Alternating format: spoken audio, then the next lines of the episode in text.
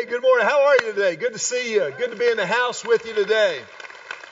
Let's have a word of prayer together as we begin this time of exploration into God's Word. Let's pray. Father, we thank you so much for your presence here in this place already, for the opportunity to approach you, to worship you in song, to give thanks for the freedom that we have.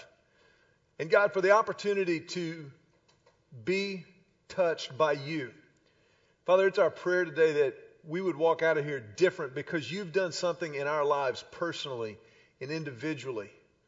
But God, also in us collectively as a church family, we give this time to you. I ask God that you would speak through me, that you would speak in spite of me. In Jesus' name, everybody said, Amen. Amen. Hey, real quickly, let me ask you to take out the program that you got when you came in today. I want to point something out. You'll notice on the very back panel it says Splash Bash. I don't know if you realize this, but Splash Bash started a little early this weekend. little rain, thunder, and lightning this weekend. So, because of all of our vendors and all of the other things that were going on with that and the unpredictability of the weather, especially, this evening, we're going to postpone the bash part of that, and the splash part of the baptismal celebration will actually happen next weekend in our worship service. So I just want to let you know that in advance. So this Memorial Day weekend starts, man, as soon as the service is over today, hang out with your family, chill out, make sure that you've got some time set aside for those kind of good things. But the splash bash that was originally scheduled for this evening is going to happen at another time, and we will actually baptize in our services next Sunday. So don't come out in the rain and the lightning today. Just thought I'd give you a little heads up on that. Now you can open up. You'll see here there's a little place for message notes inside. I know you're going to be wanting taking copious notes as we go through the message today. Excuse me. Apologize for that. You know, for those of you who have been around for a while, you might remember that I was introduced a few years ago to this phenomenon of working out called CrossFit. And it was a real eye opening experience for me. It was eye opening. It was gut wrenching. It was painful. How many of y'all have ever done a CrossFit workout? Let me just see a show of hands if you've ever been to a box. That's what they call a gym in CrossFit world. If you did not just raise your hand, never do this. CrossFit is a tool of Satan. it's really an interesting thing because the workouts are really, really condensed and intense. They're not long workouts, but you may go for like six or seven minutes only, just go as hard as you possibly can, and then you're on the ground for 25 or 30 or 45 minutes. Mother, I mean, it is a really, really intense deal. But one of the things that I discovered while doing CrossFit is that it is a cumulative program. What I mean by that is what you do today is building on what you did yesterday and the week before and the month before. And so as I went through and have progressed in this sport or program or whatever you want to call it, it's been really interesting. Every time I have done the workout right, I've wanted to quit. When you do CrossFit properly and correctly, you will get to a point, whether the workout is seven minutes or 12 minutes or even 20 or 25, there will come a point in that workout where you will just say, No more, I am out of here. I don't like you. I don't like you. I don't like your parents. I don't like where you come from. I am done. But if you stick with it, you begin to draw from those experiences and you begin to, to realize, you know what, I felt the same way yesterday. And, and I remember last week I did this workout and I felt the same way. So, man, I'm, I'm going to push through and I'm not going to quit. It is that same kind of idea that is at the heart of this study that we've been in as a church family for this series called Carry On. We, we began this series right after Easter, and we're examining the life of Joshua. Now, we've, we've come to a critical place in the story of Joshua and the nation of Israel. Last weekend, Pastor Terry Cadwell led us through the Battle of Jericho and what happened when the walls came tumbling down and did a phenomenal job of explaining that. But today, I'm actually going to go back and pick something up that happened before the battle of Jericho. I thought on this Memorial Day weekend, Joshua chapter 4 is especially relevant, especially appropriate for us to look at. So if you've got your Bibles, go to Joshua chapter number 4. If you don't have a Bible, you can download one on your smartphone. If you've got any of the, you know, iPhone, Android, BlackBerry, you know, get a pager or something. But I'm just saying, if you've got a smartphone, you can download a version of the Bible called U version, just Y O U version, and you can carry the Bible with you anywhere you go. You can bring it into the worship service. It's funny about, I don't know, eight or nine, ten years ago, if, if a pastor like myself saw people on their phones during the service, we, we kind of get a little hacked off. We're like, cannot believe they are texting in the midst of this brilliance right here. What is going on? That's just rude. Now, it's really funny. If we see people on their phones, we figure they're either in their Bible or they're tweeting this brilliance right here. So it's okay now. But either way, you can have that Bible with you wherever you go. But in Joshua chapter 4, there is this incredible pause in the story of Israel. There's this incredible moment. And as we've done throughout this series, I think you're going to see that as we examine the Bible, as we look at God's story and his interaction with Israel in particular, there are amazing parallels to our practical day in and day out lives. There are amazing moments, and this is especially one of those moments. You see, sometimes you have to look back in order to move forward. Sometimes you have to look back in order to move forward. Just like I was telling you in my CrossFit experiences, I mean, there are times when you're in the middle of the workout and you go, wait a minute, I felt the same way last week and, and I'm going to push through it because that's how you get ripped and jacked like me. That's how you go through that. That wasn't that funny. I don't know why you're laughing up there in the balcony. That, that was just hurtful. But you keep going because you look back at what you've been through and you realize that you do have the opportunity, you do have the reservoir of power to keep going and to carry on. This is exactly where Joshua and Israel are, right before the Battle of Jericho. You'll remember they've, they've crossed over the Jordan River and they are crossing over the Jordan River. This is a huge, huge moment, a fulfillment of centuries of God's promises and prophecies to Israel. They, they've arrived at this moment. But right at this moment, Joshua picks 12 men, one from each of the 12 tribes of Israel, and he commands them, he says, pick up a rock, pick up a large stone, and bring it out of the dry riverbed that we're crossing over the Jordan on. Take this stone, and look at what he says, chapter 4, verses 6 and 7. Joshua says, We will use these stones to build a memorial. In the future, your children will ask you, What do these stones mean? Then you can tell them, They remind us that the Jordan River stopped flowing when the ark of the Lord's covenant went across. These stones will stand as a memorial among the people of Israel forever. So Joshua says, I need each of you, 12 guys, Get, get one of these big rocks out of the bed of the Jordan River and carry it with you. Now, we read that and we go, okay, they got a rock and they built a memorial. Awesome, way to go. But later on, we discover that they carried these rocks, these large stones, from the bed of the Jordan to a town by the name of Gilgal. Gilgal was a town that would become a center of worship for the nation of Israel. And we know that Gilgal was at least three miles from the Jordan River. Three miles. Look at your neighbor and tell him, I don't want to carry that rock. Three miles. So these guys are like coming out of the Jordan River like this, and they go like this for three miles.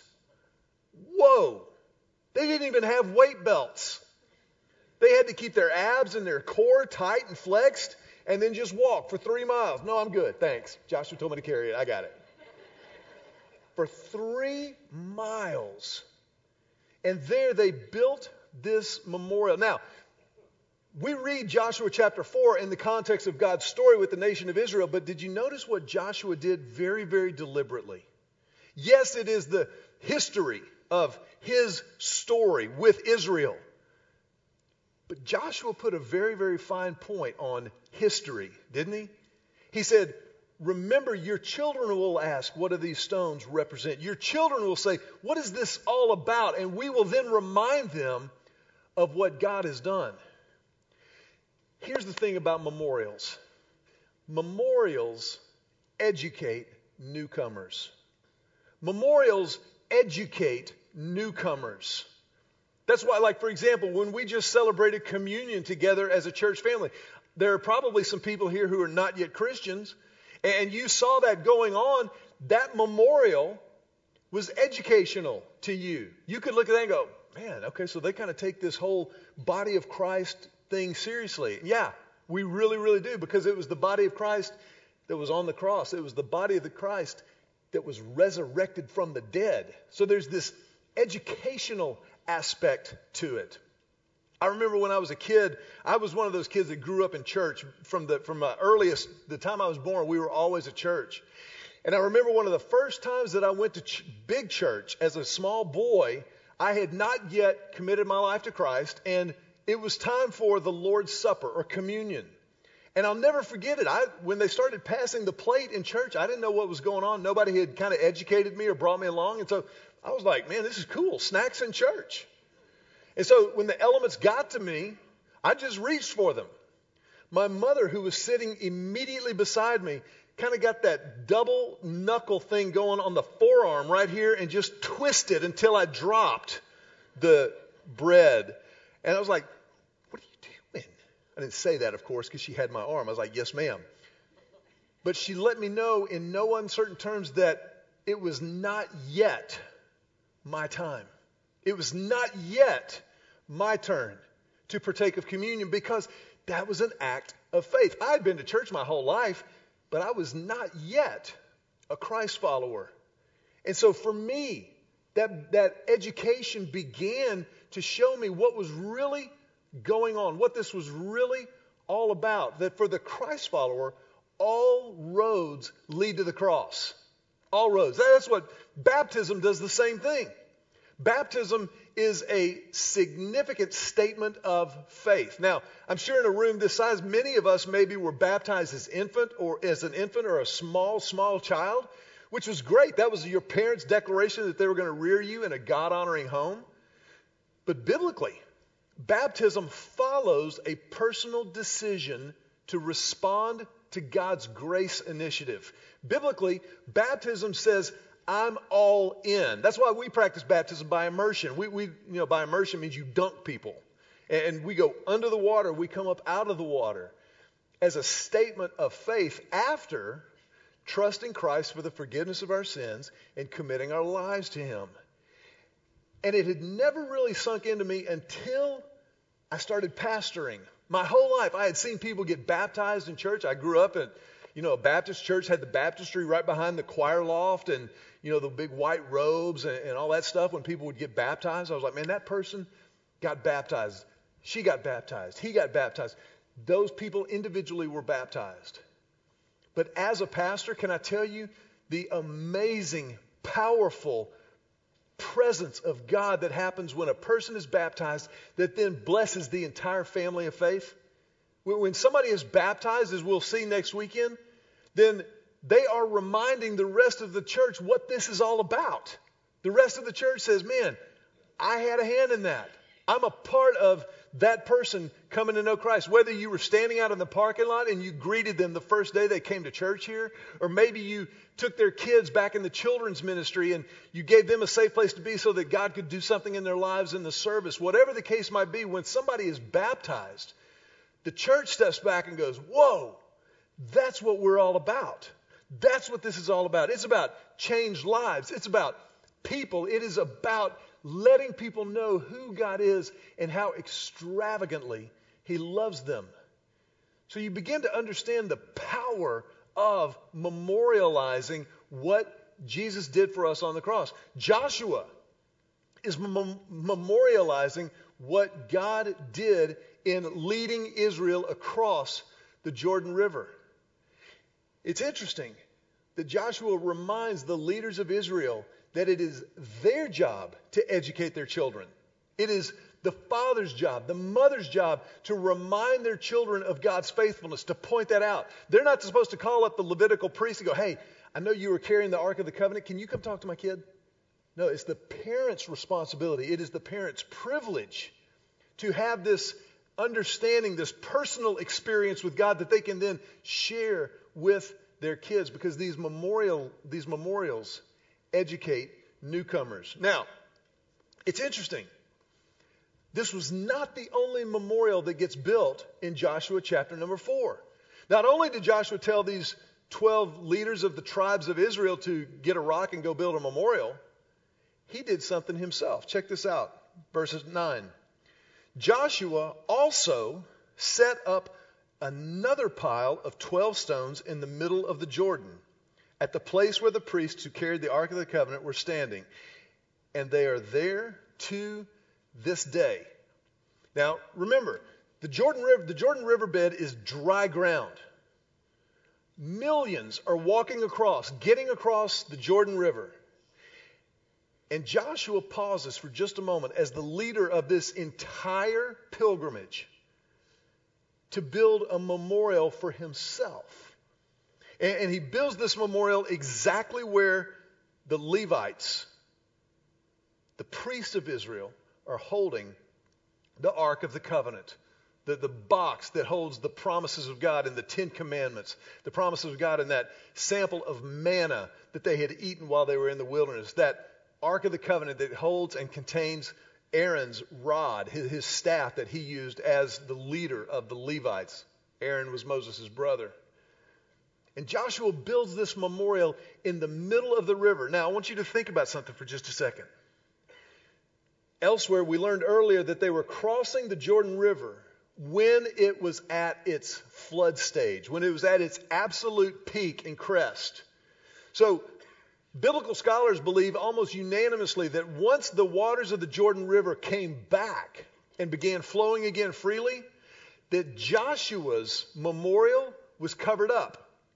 That Joshua's memorial was underwater until the dry season. Until the waters had receded and the rains had stopped coming. Kind of like Austin, Texas, until just today. But it was in the dry season that Joshua could go back to the Jordan River and remember God's faithfulness.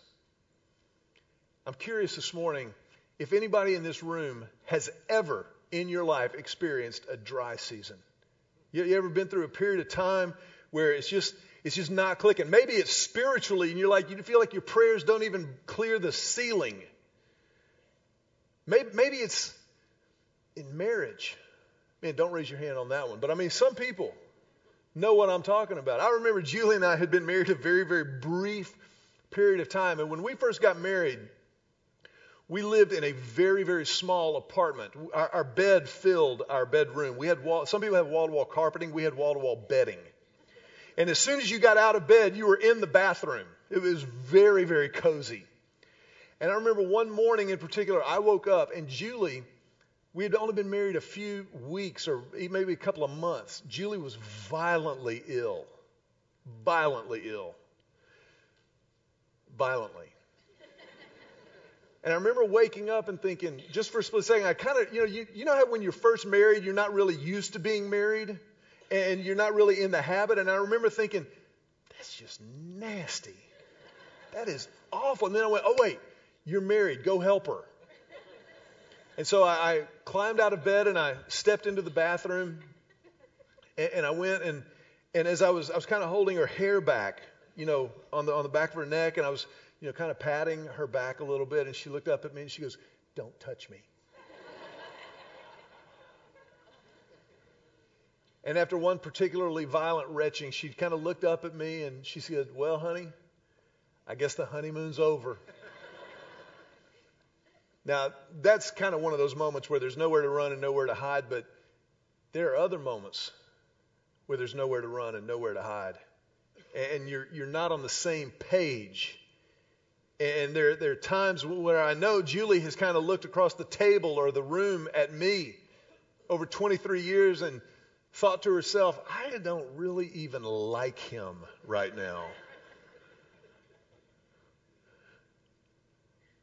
And that's real.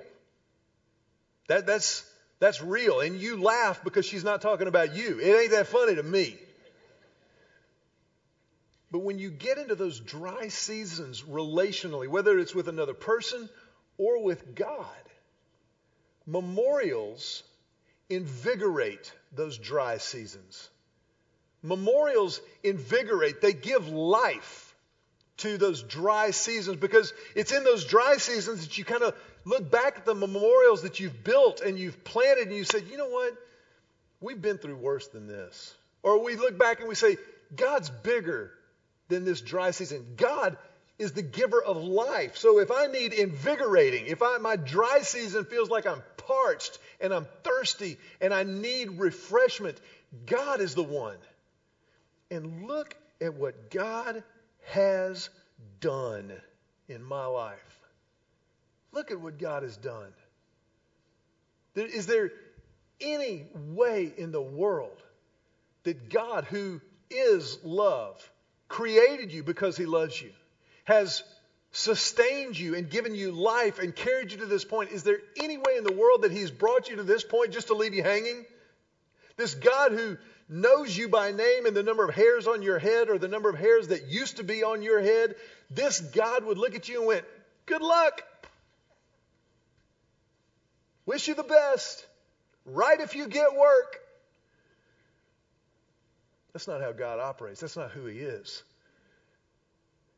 And to build these memorials in our own lives, to write down the moments of God's faithfulness, to write down the expressions of God's grace and provision, is to build a memorial. And those memorials invigorate the dry seasons. When you remember who He is and what He's done. That's what Joshua was doing in the middle of the river. There's something really important I want to point out here. Verse 18. As soon as the priests carrying the ark of the Lord's covenant came up out of the riverbed and their feet were on high ground, the water of the Jordan returned and overflowed its banks as before. Interesting. Thanks. But you know what that means. At this point, there's no going back. At this point, Israel's committed, Jack. They've got the Jordan River behind them at flood stage and the city of Jericho in front of them. It's time to go. It's time to move forward. The memorials are there, but the memorials are there as fuel, as propulsion to move us forward for what God has next. They invigorate the dry seasons. But there's one last thing I want to point out to you. Verse 24. As we're talking about memorials, as we're talking about remembering God's faithfulness, look at what Joshua says in verse 24. Talking about God, He did this so all the nations of the earth might know that the Lord's hand is powerful, and so you might fear the Lord your God forever. Now, just real quickly, if you're new to this thing, where the Bible talks about fearing God, it doesn't mean that we cower in fear like, oh, He's going to get me. It means that we reverence God, that we worship Him, that we acknowledge the fact that He is God. I am not. And Joshua says, God has done all of these things. He has brought us across the Jordan River on dry land, just like He brought us through the Red Sea on dry land. He has done all of these things so all the nations of the earth might know that His hand is powerful and so that you might fear the Lord your God forever. Memorials validate God's story. Memorials validate God's story. The memorials of your life are validation of God's story. You know, last September, as a church, we partnered with over 300 other churches here in Austin. And we engaged in a series of messages called Explore God that dealt with kind of the tough questions attached to the Christian faith. What about evolution or creation? Why do bad things happen to good people? Why is there the presence of evil in this world? And those are important questions and things that we have to be able to discuss. And you can debate those things until you're blue in the face. But the one thing that nobody will ever be able to debate or argue out of reality is your memorial to God's faithfulness. Your memorial to God's story in your life. As I said, I was one of those kids that grew up in church all the time. We were there Sunday morning, Sunday night, Wednesday night. I'm grateful for the church and the family that had us a part of that. But when I was in the seventh grade, the wheels came off. My mom and dad divorced. And for me in the seventh grade, this was equivalent to my world blowing up. I didn't know what to do with this. My dad taught Sunday school. My mom taught Sunday school at the church. My dad was a deacon. Our family was the family that was supposed to be divorce proof. I mean, we were the cleavers. I don't have a picture, but I'm pretty sure my mom vacuumed in pearls at some point in our life prior to my being in the seventh grade. Ward, honey, in here. And when that blew up, I felt like every prop in the world had been knocked out from underneath me. I didn't know what to do with it. And I could take you to the exact spot where I sat on a soccer field in Houston, Texas, and show you where I was when I prayed this prayer God, I don't know what a relationship with you is all about, but I know that I need you. And all I can tell you is that in that moment, the presence of God was so real. It was so powerful in me. I didn't hear an audible voice from God. I didn't see anything spelled out in the stars. But I knew in that moment that God was with me. Period. I'd love to debate with you. Old Earth, New Earth, we can have that conversation, you know, strap on a couple of espressos and go to town. But that was real. That is a memorial in my life. The memorial that Julie and I have built around our marriage, in our marriage. When she looked at me and said, You may have married the wrong person. And together we said, God will fix this. And He did, and He has 16 years ago. Such that today we're having more fun as a married couple than we ever dreamed possible. We've got a daughter who's a freshman in college, a son who's going to be a senior in high school, and we cannot wait for the empty nest. Somebody help me preach. But 16 years ago, when God carried us through and we worked through that moment, that's a memorial. And those memorials matter. Memorials to God's faithfulness. And as Joshua did here in chapter 4, verse 24, those memorials validate God's story who He is, what He does, how He's brought you to this point. To the point that you can then share that with other people. You, you can have a conversation with somebody else about what God's done in your life. You don't have to get all freaked out religious on them. Please don't. And if you do, don't tell them you go to church here. But you just tell them your story. Say, so all I can tell you is what my life was like before, where I met him, and what it's been like since. Because of who he is, because of how good he is. I think it's important for us to be able to have those memorials, those remembrances that we build, where, where we pick up something off the dry ground and we say, God was here. God did this. I got to see that. I got to experience that. And as we do that, we honor Him. As we do that, we share that story with other people. That, that's one of the best things you can do to invite somebody to be a part of the family of faith, to, to come to church with you on the weekend. Say, man, let me just tell you what God's doing.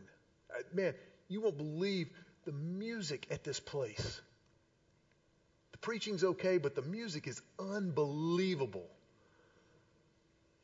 I, I want to share with you what God's doing in my story.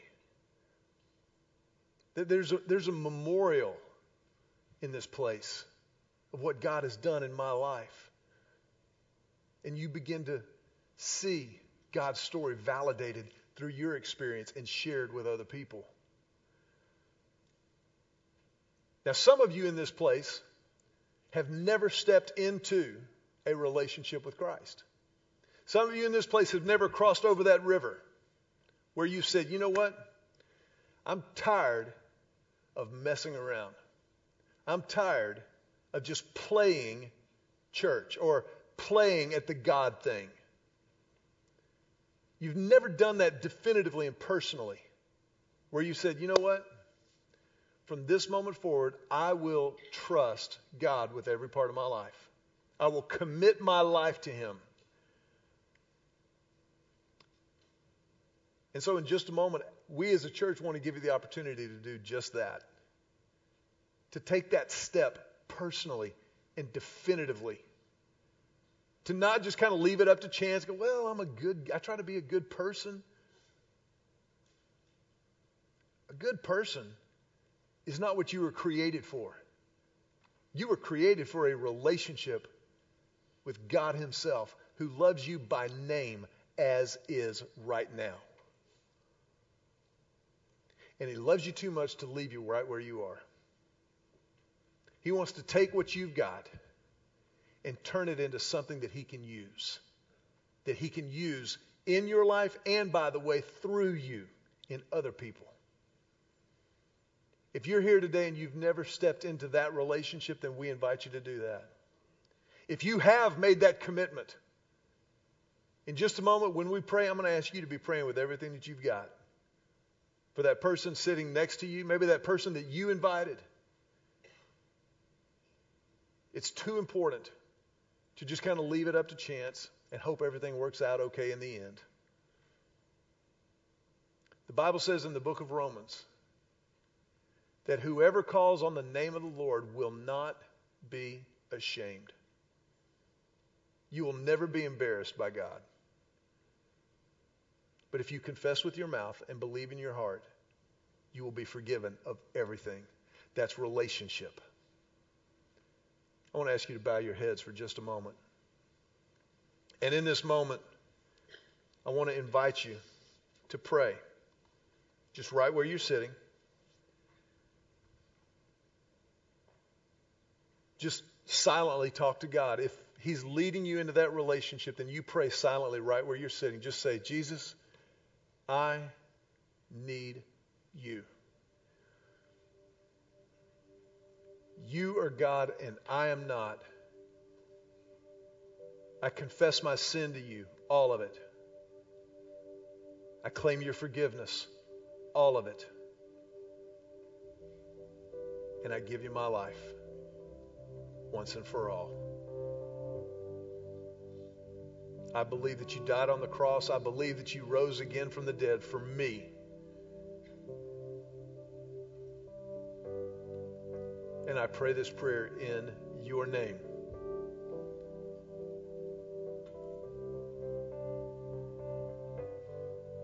With your heads bowed and your eyes closed. If you just prayed that prayer and you meant it, you just look back in order to move forward. The Bible says that you are forgiven once and for all. And so I want to invite you right now just to build a memorial in your mind, in your heart, in your life. If that was your prayer and you meant it for the first time, I want to ask you to very quietly, with heads bowed and eyes closed, if you would just raise your hand. If that was your prayer here today and you meant it for the first time, raise your hand and hold it up for just a moment. Because this is the most important moment of your life. There's nothing more important to us as a church family. And I ask you to raise your hands for yourself as that memorial.